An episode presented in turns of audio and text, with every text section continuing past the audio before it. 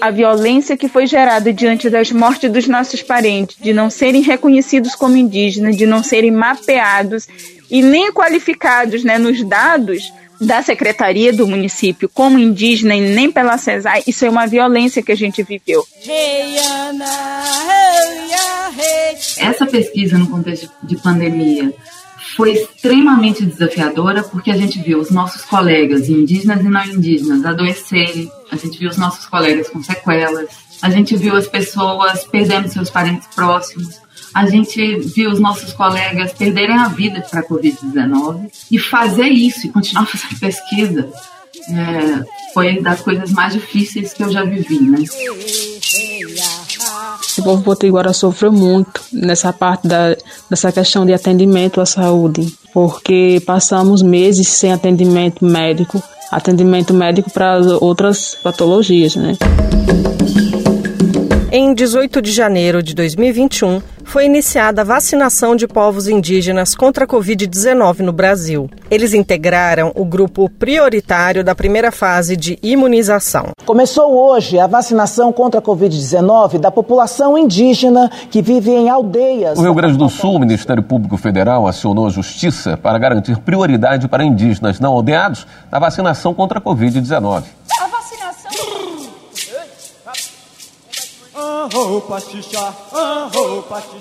A luta desses povos por vacina foi expressiva e dramática. Enquanto dúvidas pairavam sobre a maior vulnerabilidade da população indígena ao novo coronavírus, a doença avançava nas aldeias, gerando surtos de Covid-19.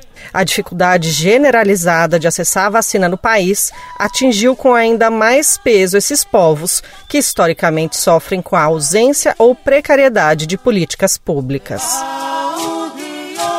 Nas aldeias, a situação já acumulava inúmeras complicações, e quando falamos de indígenas que moram no meio urbano, novos problemas e lutas se somaram. Entre eles, os dados incompletos da pandemia sobre essa população, a dificuldade de imunização desse público nos postos de saúde das cidades e por aí vai. Todo esse contexto foi abordado em uma pesquisa acadêmica inédita que reuniu diversas universidades ao longo de 2021. Pesquisadores indígenas e não indígenas, conectados em rede e atuando de forma principalmente remota. Os estudos de caso e notas de pesquisa estão publicados em textos no site da Paris www.pari-c.org. E é para divulgar os resultados dessa pesquisa que nasceu o Paricast eu sou Beatriz Pasqualino e este é o nosso quinto e penúltimo episódio desta temporada. Paricast no ar, o podcast sobre as etnias indígenas na pandemia do novo coronavírus no Brasil. Esta é uma produção da Paricê, plataforma de antropologia e respostas indígenas à Covid-19 em parceria com a Rádio Tertúlia.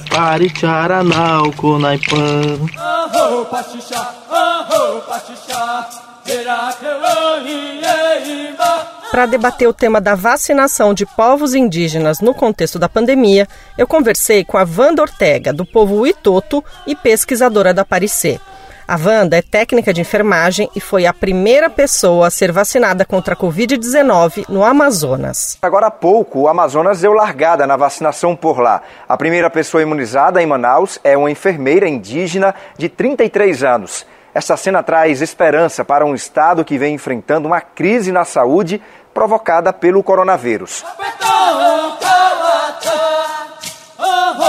Ela nasceu na aldeia Colônia, no município de Amaturá, e vive hoje no Parque das Tribos, que é o primeiro bairro indígena de Manaus. Lá moram cerca de mil famílias de 35 povos originários, como os Barete, Cuna, Apurinã. A Wanda teve uma atuação muito expressiva na linha de frente de combate ao novo coronavírus, justamente nesse bairro. Vamos ouvir a entrevista feita por telefone com ela, direto da capital amazonense.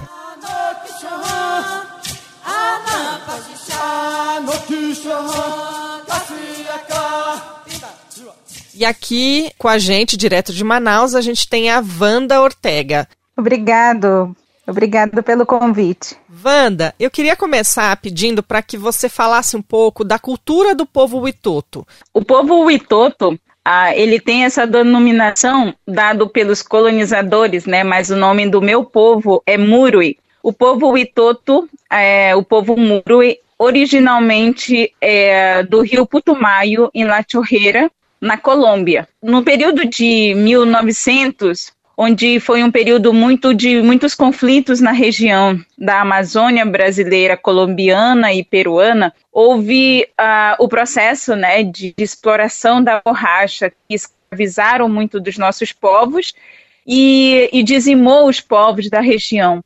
E o meu povo, em La Chorreira, foi um dos povos mais afetados pela, pelo período cáutio, que eles chamam, né, que é o período da borracha. Naquele período, haviam mais de 100 mil itotos na região de La Choreira, e em 10 anos de exploração, esses povos se reduziram para 20 mil. Ah, foi um dos maiores genocídios da história que não se conta, que não se sabe, né?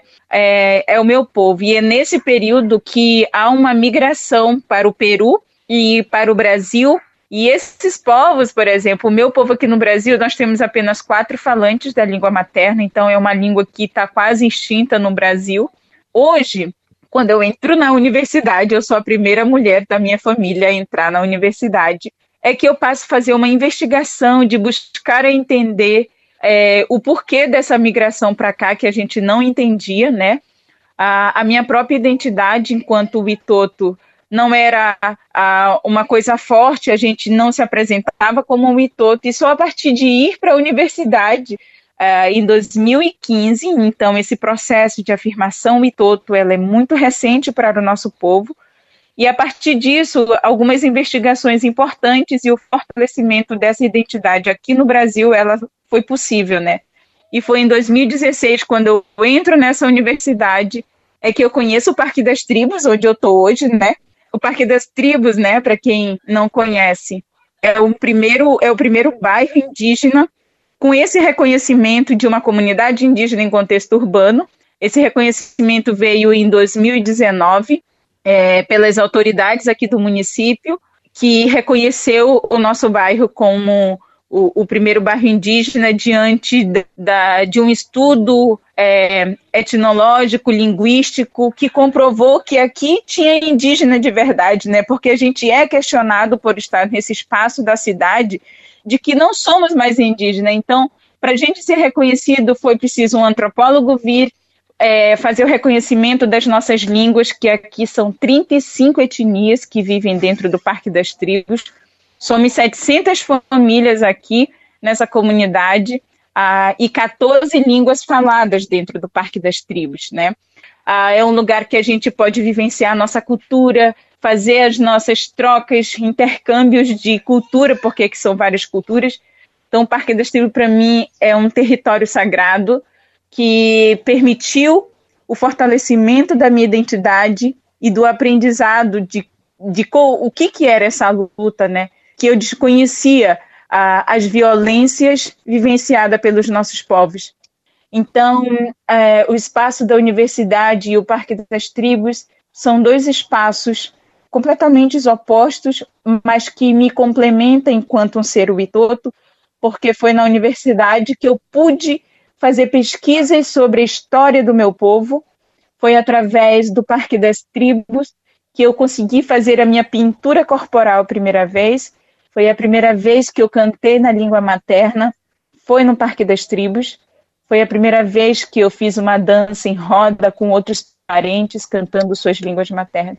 Então é um espaço muito importante na cidade que tem rompido e tem contribuído para a quebra de, de vários paradigmas né, que a sociedade nos impõe quando diz que o indígena é aquele que está dentro do mato, que o indígena é aquele que anda nu, sendo que essa sociedade nos vestiu, sendo que essa sociedade nos tirou de dentro do mato, uma vez que essas cidades foram construídas sobre nossas malocas, né? Porque Manaus é construída sobre as grandes malocas sagradas dos nossos antepassados.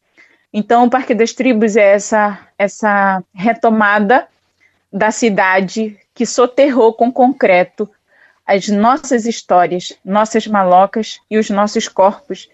É um pouco disso, assim. É, eu fico curiosa e te pergunto como é que você reage, você já deu um pouco a dica, mas como você reage a essa é, afirmação do senso comum sobre o que você mesmo falou, né? Indígena de verdade.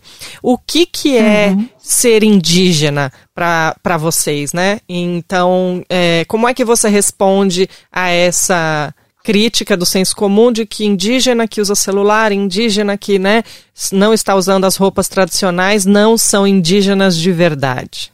Eu tenho acolhido de muito, com muito bom senso e com muito afeto também as pessoas que desconhecem a nossa realidade. Porque existe uma construção, existe um conceito criado até nas próprias escolas. Houve a, a, uma construção de uma história contada por uma colonizadores por, pela sociedade não indígena na tentativa de dizimação desses povos. Porque quando dizem que nós não somos indígenas por estar na cidade, por estar na universidade, por estar vestido com roupas de marca, porque a gente é questionado o tempo todo, até com uma marquinha que tem na roupa da gente, é, quando a gente está ocupando os espaços é, de poder, né? a gente, eles dizem, a sociedade diz que nós não somos mais indígenas, né? E eu digo que nós somos sim indígenas de resistência, porque as violências que foram produzidas sobre as nossas gerações anteriores, elas é, possibilitaram que ainda estivesse indígena dessa maneira hoje, porque foi imposto para nós uma outra língua se a gente quisesse sobreviver. Foi imposto a, o uso de roupa, porque a nossa nudez eh, feria os olhos da igreja, porque a nossa nudez ela foi é, demonizada, a nossa nudez era, é sexualizada pela igreja, porque os padres não se comportavam diante da nossa nudez. Então eles nos vestiram. E agora que a gente faz uso das roupas, que a gente fala o português que nos foi forçado, que muitos morreram tentando resistir não falar essa língua, eles nos questionam, dizem que a gente não é indígena. Então, a, é, quando dizem que a gente não é indígena por estarmos na cidade, eu, eu trago essas reflexões para essas pessoas que nos questionam. Eu queria falar agora sobre um pouco de como é que é a vida é, do indígena na cidade. Então, quais são os desafios que é, a população indígena encontra? Você falar um pouquinho da experiência aí no Parque das Tribos e também já entrar na questão da pandemia. Que tipo de dificuldade a mais foi acrescida a esses povos que estão na cidade? Bom, primeiro o fato de eu estar na cidade, né? Eu vim para cá com 16 anos, trazida para ser empregada doméstica. E por longos oito anos fiquei em Manaus como empregada doméstica, como babá, ah, em casa de família. Vivenciei muitas violências nesses lugares, muito silenciamento, exploração do trabalho. Mas a partir dessas vivências, a gente vai entendendo e vai se fortalecendo também, né? A ser indígena em contexto urbano, ela tem uma violência muito grande para com nossos corpos indígenas, sobretudo nós mulheres, que são a maioria é, da presença indígena na cidade, são mulheres, porque essas mulheres elas são trazidas, é, na sua maioria, nas condições que eu vi, que é trazida para o trabalho na cidade. Então aqui a gente vai tentando sobreviver. A primeira violência que o Estado reproduz contra nós por estarmos na cidade é o não reconhecimento da nossa identidade. E quando esse Estado ele nega essa identidade, ele vai negar direitos básicos para um cidadão, seja indígena ou não, né? Mas sobretudo para nós indígenas, quando o Estado nega essa identidade, essa identidade ela não tem direito à existência, né? Ela não tem direito, por exemplo, à saúde e à educação porque para a população indígena que tem uma questão linguística muito forte, né? Aqui no estado do Amazonas, sobretudo, que tem a maior população indígena do nosso país, onde são faladas a maioria das línguas existentes no nosso país, está na região amazônica, você tem um estado extremamente preconceituoso, negar, que nega a nossa identidade. E assim, quando chega a pandemia, você imagina a potencialidade, a vulnerabilidade desses povos na cidade sem nenhuma assistência, porque ah, o Estado reconhece que a gente está na cidade, então ele diz que é o subsistema de saúde indígena, que é a CESAI, que tem que nos atender por sermos indígenas. Só que a CESAI não nos reconhece e diz: ah, vocês estão no município, quem tem que atender vocês é a secretaria do município. E, e a gente ficou sem assistência nessa pandemia. Então, ah, nesse momento pandêmico, essas comunidades urbanas elas sofreram muito. Na pandemia, os nossos parentes aqui nas cidades morreram com a identidade negada, porque as primeiras sete mortes na cidade, os nossos parentes foram enterrados como pardos, que é a grande questão dessa Amazônia, que, que essa denominação de pardo apagou a identidade indígena dessa Amazônia, apagou a identidade do, da população negra dessa Amazônia. A, a, violência que foi gerada diante das mortes dos nossos parentes, de não serem reconhecidos como indígenas, de não serem mapeados e nem qualificados né, nos dados da secretaria do município como indígena e nem pela CESAI, isso é uma violência que a gente viveu. Então, por exemplo, nós não temos terra na cidade, por exemplo, para fazer um plantio de macaxeira, um plantio de banana. Então, a vulnerabilidade alimentar desses povos ela é gigantesca na cidade. Então, a sobrevivência desses povos ela se dá a partir da, da Bolsa Família, da produção de artesanato que muitas mulheres produzem ainda, mas que na pandemia foi extremamente afetada. Essas mulheres não conseguiam fazer venda, não conseguiam produzir, porque as, as matérias-primas vêm dos nossos territórios, né? E como o fluxo estava é, proibido, não haveria como isso chegar.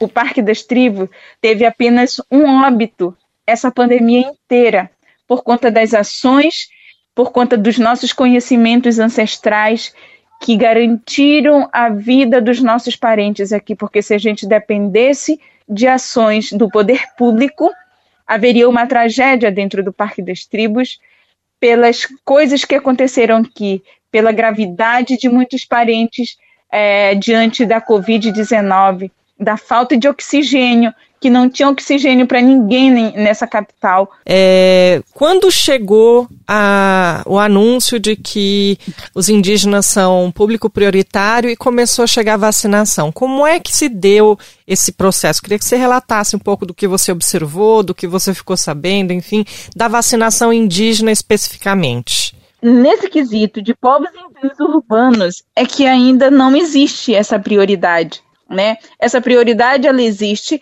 para os nossos povos que estão nas aldeias. E quando se fala de atendimento às populações indígenas, existe categorias criadas pelos homens brancos, por antropólogos, por exemplo, que categorizaram o que, que é ser indígena. Tem o indígena aldeado, tem o indígena de recém-contato, tem o indígena é, é, isolado, ah, e não tem indígena, por exemplo, em contexto urbano. Quando se as políticas que, que descrevem lá, né, nas suas, nos seus parágrafos, para onde que é o indígena, para onde que, que vai o atendimento, para onde que é direcionada a política, ela diz índios aldeados. Então, nós estamos, mesmo no Parque das Tribos, que é considerado uma grande aldeia na cidade, a gente não não está dentro dessa prioridade por conta desses conceitos, né? E aí a gente inicia uma luta assim que sai a, a, a notícia de que já tinha uma vacina direcionada e que os povos indígenas e aldeados estariam contemplados como prioridade. A gente fez uma carta à organização aqui, a COPIME, que é a Coordenação dos Povos Indígenas em torno de Manaus, é, junto com o movimento Meian, COIAB e algumas outras organizações, direcionaram uma carta ao Ministério Público Federal solicitando que os povos indígenas em contexto urbano pudessem entrar como prioridade naquele momento, né? Porque a gente entende a vulnerabilidade muito maior desses povos, dos nossos povos em contexto de cidade. E aí o Ministério Público Federal é, acata e recomenda ao município, né, ele determina que os povos indígenas eles sejam prioridades. Porém, o município não cumpriu isso, essa, essa liminar. Então, a gente só foi ser vacinado é, muito tempo depois, aqui na cidade. No dia da, da vacinação, né, como, como eu fui a primeira a ser vacinada, o ato de aceitar a ir a ser a primeira vacinada foi um ato de muita, um ato político para os nossos povos, porque a gente sabia, eu sabia que nós não estávamos nessa prioridade. E eu fui vacinada como profissional de saúde e não fui vacinada como uma mulher indígena somente por ser indígena, não. É porque eu estava nesse enfrentamento, porque se eu não estivesse enquanto profissional de saúde, eu não estaria naquele lugar.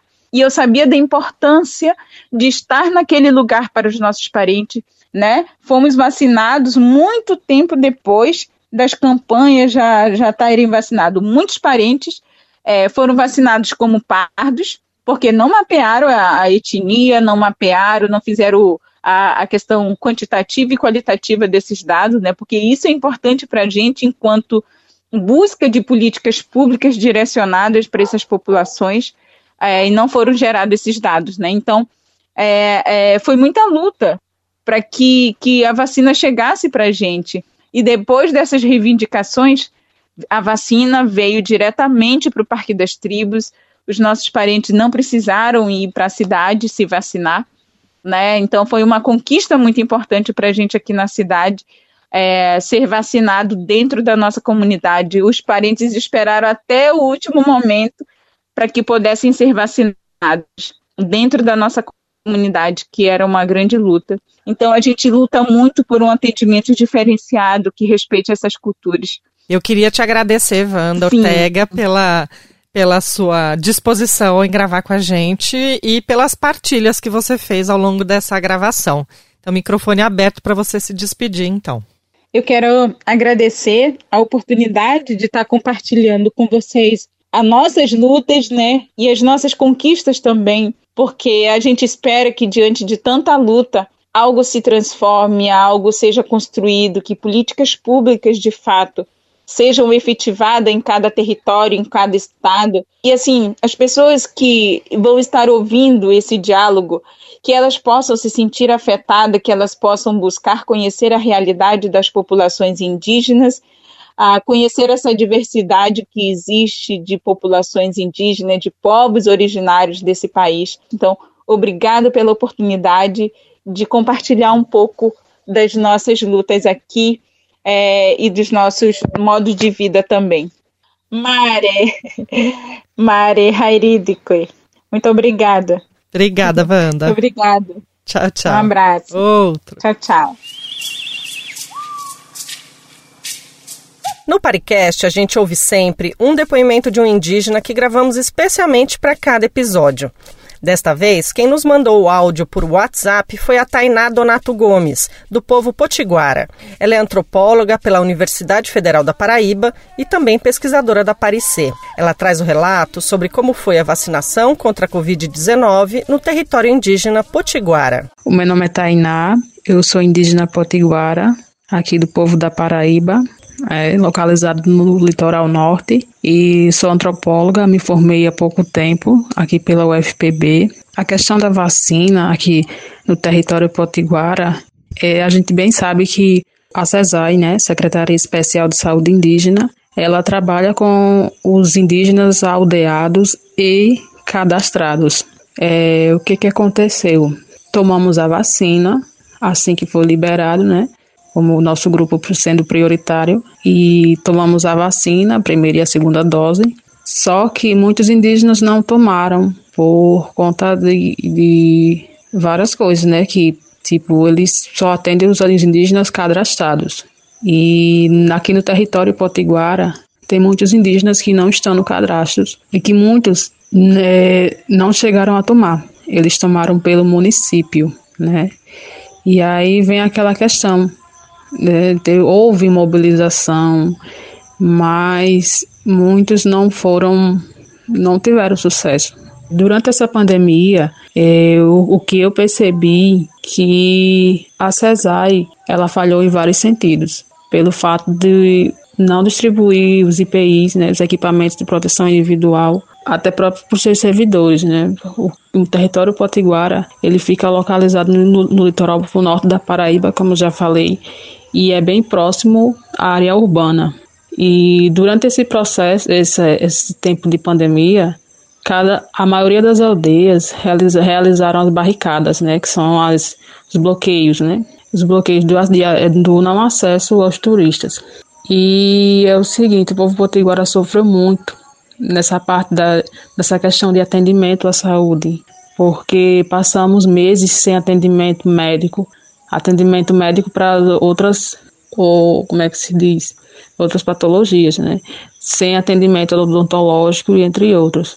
E aí a população indígena ficou vulnerável a essas questões. Tivemos que sair para a área urbana procurar outros atendimentos. E durante esse processo, esse tempo de, de pesquisa, quando eu precisei de algumas informações referentes à saúde indígena, como por exemplo eh, os boletins epidemiológicos, a questão da vacina, muitos servidores eles não me passaram informações por várias questões, ou por medo de perder, perder o emprego, ou outras coisas. É, havia um certo bloqueio de informações, né? O não acesso a essas informações foi que a parte mais difícil, não só para mim, mas para outras pessoas também que estão né, no momento nesse estudo. E assim, poder ter essa oportunidade de participar desse projeto foi de extrema importância. É, eu não digo é, fazer denúncias, né? Mas poder trazer essa visibilidade do que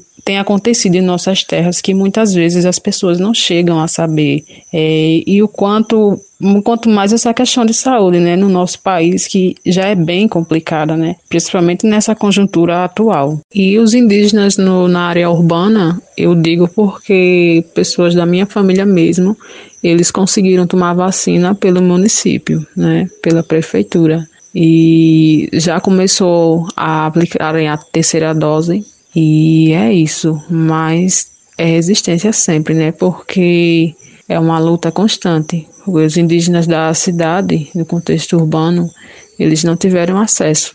Tomaram pelo município e a terceira dose agora também foi agendada para eles tomarem no município né? É uma questão bem complicada. E assim, o que eu venho percebendo durante essa pesquisa, durante esse momento tão difícil que a gente vem passando, é que houve fortalecimento, né, da medicina tradicional, que vem dos nossos anciões, né, que são os detentores dos conhecimentos tradicionais, que mantém né, nossa nossa identidade, essa relação mais próxima com os nossos anciões que a gente teve, que foi fazendo uso dos chás, as rezas, que amenizaram os sintomas da, da Covid-19. E, ao mesmo tempo, foi é, uma reafirmação étnica, né? Que, ao mesmo tempo, o, o respeito para com a mãe natureza, né? Da qual a gente faz parte.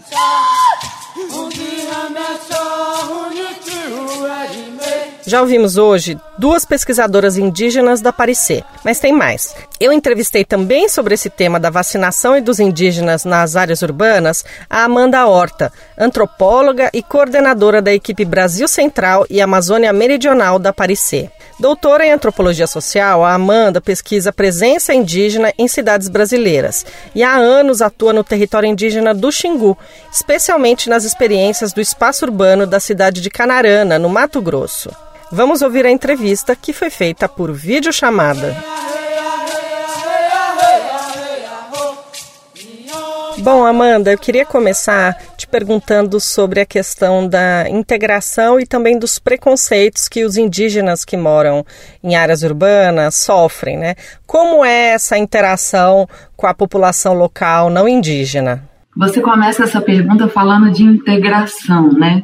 E integração, eu não sei se é uma palavra boa para a gente usar nesse contexto, porque quando a gente fala de integração, a gente está pensando num tipo de homogeneização entre essas pessoas, né? E isso é uma coisa que nem os indígenas desejam, é, uma vez que eles continuam tendo interesse de poder voltar para a terra indígena se quiser, fazer seus rituais, viver na família da sua própria forma, é, conversar na língua, é, ter acesso aos, aos cantos, às tradições e tudo mais não o tempo todo, mas eles não têm interesse de abrir mão disso de forma nenhuma, e nem os não indígenas estão interessados nessa integração, né? Então, quando a gente fala que o, o Estado, por exemplo, pretende que os indígenas vão para a cidade virem brancos, a gente sabe que não é branco, né? É um cidadão de segunda classe. É um, nunca é uma integração em que se concede a dignidade para essas pessoas. Então, integração é uma coisa que não interessa a ninguém nesse contexto. E, de fato, a gente tem uma circunstância é, de muita invisibilização dessas pessoas, né? Então, eu acho que é legal a gente pensar assim, o tanto que a gente imagina que não existem indígenas em contextos urbanos, mas se a gente pensa no censo de 2010, que foi o último, a gente tem 38% da população indígena no Brasil vivendo fora de seus territórios demarcados. Ou seja, a gente está falando de uma circunstância que supostamente não conhecemos, mas que essa ideia de que a gente não conhece indígenas na cidade não tem nenhum alinhamento com a realidade, né? É, e tem a ver muito mais, eu entendo, com a constante invisibilização dessas pessoas indígenas pelos não indígenas, pela sociedade brasileira. Então, eu acho que é essa situação geral que a gente vive nas cidades do Brasil, uma situação de invisibilização. E com isso, como você disse, uma série de preconceitos e uma série de, de problemas que surgem daí, né? É, estigmas e dificuldade no, no tratamento básico dessas pessoas, dificuldade de acesso a serviços públicos, é, acompanhar os indígenas procurando o SUS é uma dessas coisas que são desoladoras, é, porque não existe nenhum interesse por parte por parte dos funcionários do hospital de tomar um tempo para escutar essas pessoas, né? Então, Canarana é um lugar interessante porque como tem esses tantos povos indígenas vindos do TICS, cada povo fala uma língua diferente e eu, obviamente, não aprendi todas as línguas indígenas, não aprendi nenhuma, no final das contas, mas eu não falava as línguas indígenas. E mesmo assim, eu atuava como tradutora nas ocasiões em que estávamos no hospital. Ou seja, o indígena falava português, conseguia me comunicar, e eu comunicava isso para a equipe de saúde, para o médico, para a enfermeira, para as outras pessoas que não tinham, que não, que não ofereciam a escuta para eles, que é o mínimo para que você possa ter um atendimento digno. É como se fosse uma validação necessária para que eles fossem ouvidos, é isso? Exatamente. É, e você, é, a partir dessas, desses relatos de estudos de casos da Aparecer, que tipo de desafio é, foi acrescido com a chegada da pandemia? Nessa realidade indígena na cidade urbana? O que, que você tem de exemplos? A gente está produzindo um estudo de caso comparativo entre algumas regiões e povos indígenas do Brasil Central e Amazônia Meridional. E com isso a gente acompanhou muitos e muitos e muitos casos de empurra-empurra entre o DICEI, que é o Distrito Sanitário Especial Indígena, e o SUS, né? Então, muitos indígenas na cidade procuravam o porque estavam doentes, porque estavam com Covid, porque tinham sequelas, ou porque tinham quaisquer outras questões de saúde, necessidade de atendimento, e escutavam que eles tinham que procurar atendimento nos centros de saúde do SUS, e vice-versa. Ou seja, quando eles procuravam também é, o SUS, os centros de saúde, os hospitais regionais, eles escutavam que não, que lá eles não seriam atendidos, que eles tinham que procurar os de seis, os, os, os lugares especializados para atendimento indígena. Ou seja, a gente tem muitos casos dessa recusa generalizada mesmo de atendimento à saúde para os indígenas em contexto urbano. Né? E isso aconteceu, por exemplo, muito em Rondônia, e lá os indígenas se mobilizaram nesse sentido, e é importante falar que isso aconteceu com super protagonismo das mulheres indígenas de Rondônia. É, e esses indígenas, essas indígenas procuraram parceiros, escreveram cartas para o MPF, é, começaram a se mobilizar e assim elas conseguiram alguns leitos, medicamentos, auxílios, mas tudo isso muito a conta gotas, né? E num estado que foi arrasado pela Covid-19.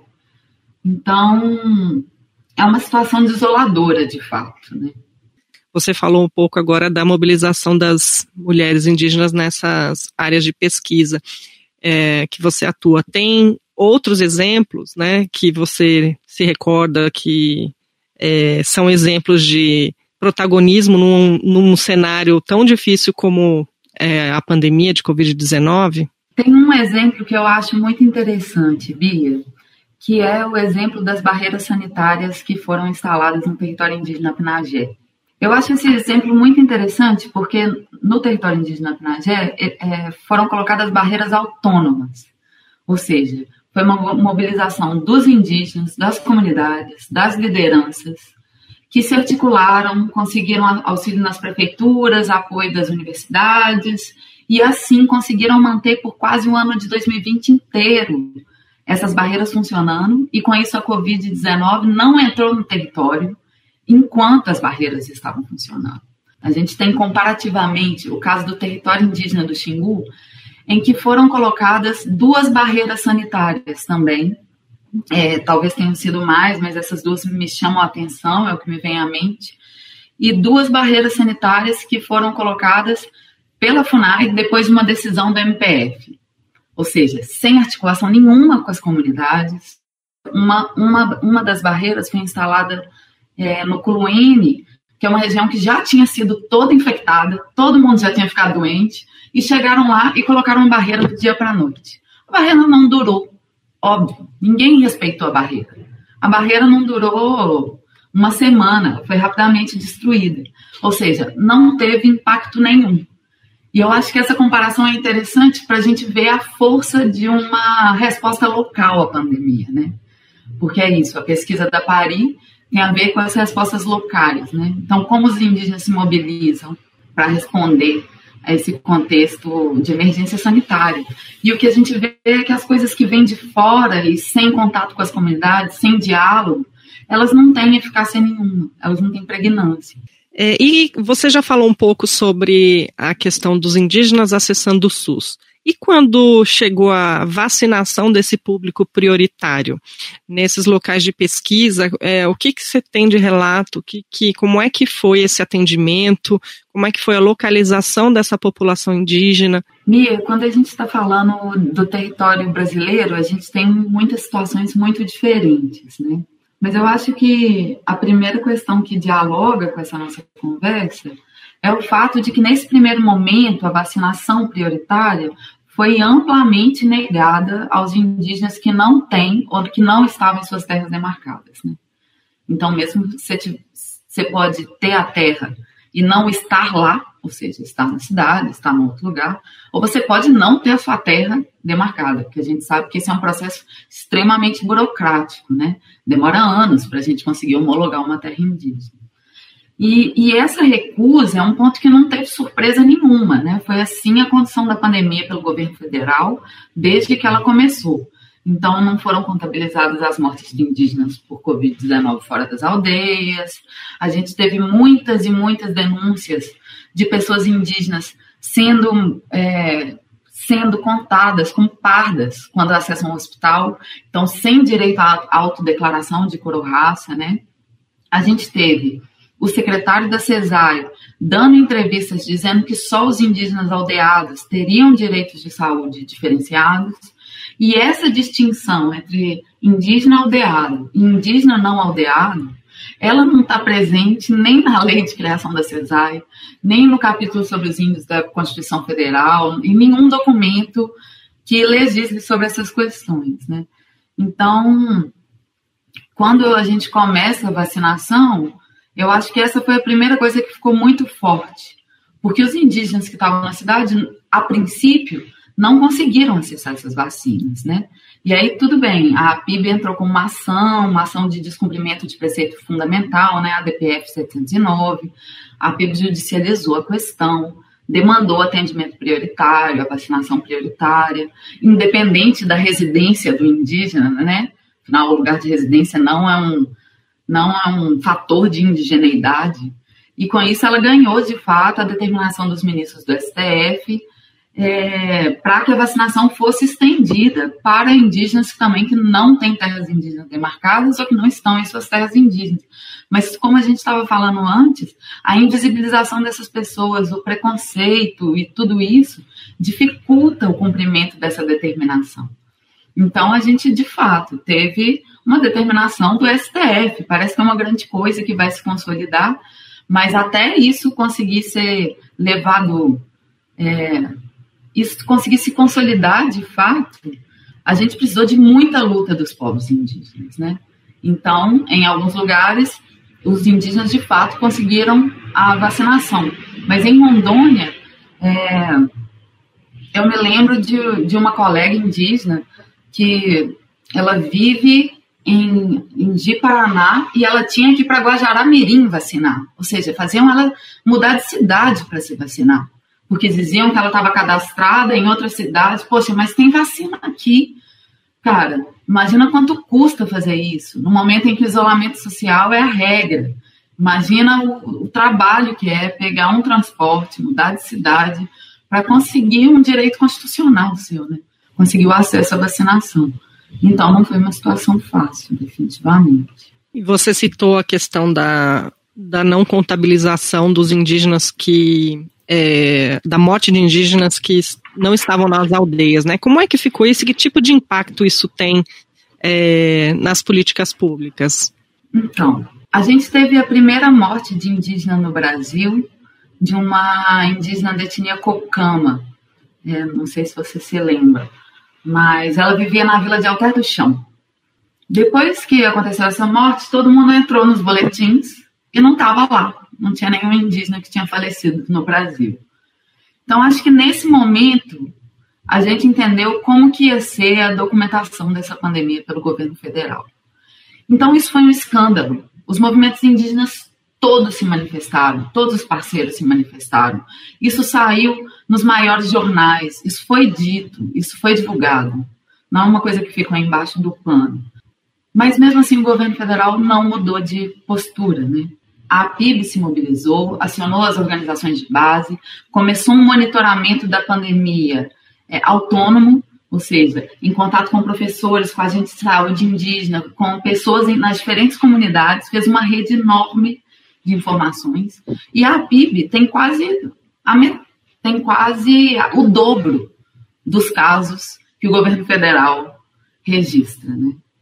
Então, é, num contexto em que a gente não consegue nem firmar juridicamente um genocídio no Brasil, né, como a gente vê depois da CPI da Covid, a gente vê que isso tem um impacto grande, né?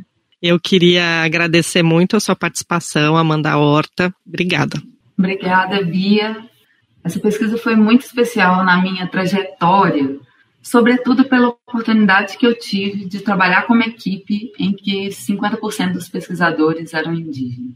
É, essa pesquisa, no contexto de pandemia, foi extremamente desafiadora porque a gente viu os nossos colegas indígenas e não indígenas adoecerem, a gente viu os nossos colegas com sequelas, a gente viu as pessoas perdendo seus parentes próximos, a gente viu os nossos colegas perderem a vida para a Covid-19 e fazer isso e continuar fazendo pesquisa é, foi das coisas mais difíceis que eu já vivi, né? Então, diante de uma colega com quem você está vivendo, é, conversando com frequência, que perde a vida para a Covid-19, você pensar em, opa, vou escrever um texto sobre isso, em vários contextos não fazia o menor sentido. Né? Então a gente teve as nossas reuniões semanais, muitas delas não foram de fato boas, né? Tava todo mundo muito triste, tava todo mundo lutando para estar tá ali presente. E aí, o que, que a gente conseguiu pesquisar essa semana? Bem, essa semana a gente só conseguiu ficar de luto, né? Então a gente teve que lidar com isso. Mas por outro lado, é, a gente teve essa potência gigante que era de, através da internet, né, que agora está presente em muitas aldeias, a gente conseguiu dessa forma conectar essas pessoas e produzir um tipo de conhecimento que é muito diferente das minhas outras experiências de pesquisa. E chegamos ao fim do quinto episódio do Paricast. Nesta edição, você ouviu áudios da TV Justiça, TV Cultura e Band TV. E na semana que vem tem mais um episódio, o sexto e último desta temporada. O tema vai ser controle social e mobilização nacional dos povos indígenas na pandemia de Covid-19. Você pode ouvir o Paricast em tocadores de podcast e no site da Parecer, ou então na programação das emissoras de rádio parceiras. Eu agradeço a sua companhia.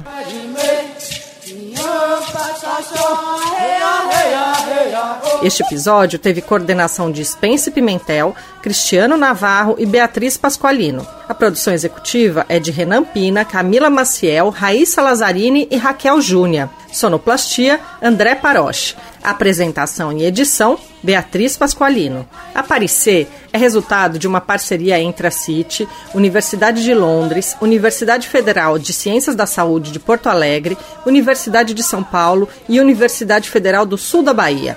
O financiamento é do Medical Research Council e do United Kingdom Research and Innovation. Até a próxima.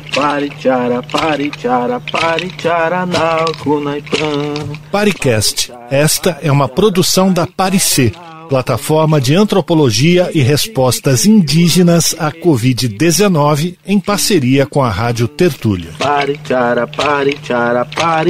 Nauco, naipan.